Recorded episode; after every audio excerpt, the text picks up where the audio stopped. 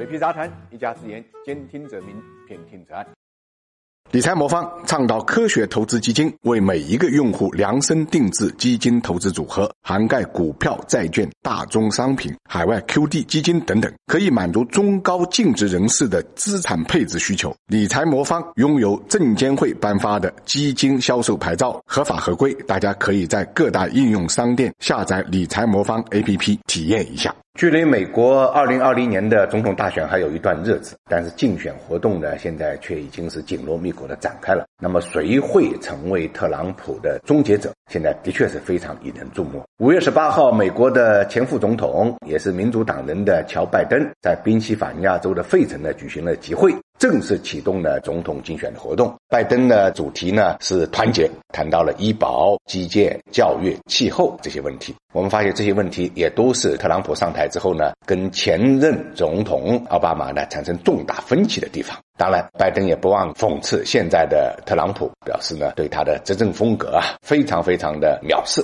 为了显示对竞选的重视呢，拜登是把竞选活动呢安排在了宾夕法尼亚州，因为这个州呢在美国被看作是摇摆州，也是呢民主党跟共和党的必争之地。恰恰呢他是民主党人，特朗普是共和党，所以呢毫无疑问针对特朗普来的。强敌拜登参加大选是让特朗普非常头疼和抓狂的事情。在拜登宣布要参加竞选的第二天，特朗普就坐不住了，在推特上呢给对方取外号，称拜登为 Sleeping Joe，翻译过来就是柯颂中呢乔的意思。其实呢，特朗普不说还没有事，一说呢，大家都会去刻意关注拜登的行为，久而久之就发现还真是那么回事。这一招在二零一六年选举的时候，他对希拉里用过，以至于现在不少人一想到希拉里就会觉得是个骗子。当然呢，特朗普对拜登的攻击不可能只有一次。在五一劳动节当天，特朗普的推文呢高达八十条，刷新了特朗普推特的历史记录。重要的是，这些推文全是和拜登的创新有关的，可见特朗普对拜登的敌意有多大。特朗普在害怕什么呢？一方面，根据福布斯新闻频道调查资料显示，目前拜登的支持率要高于特朗普百分之十一。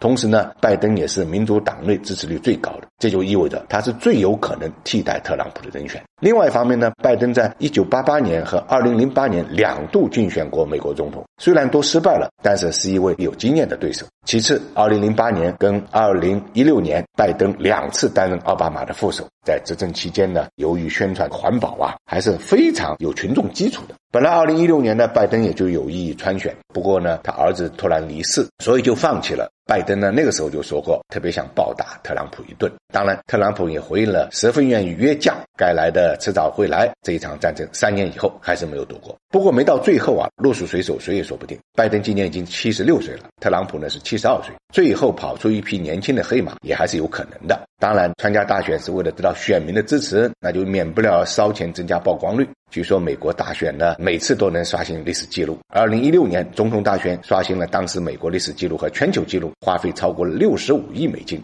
所以网民就打趣，这已经足够在美墨三千公里的边境修建栅栏了。二零二零年会不会刷新这项记录呢？我想大概率是会的。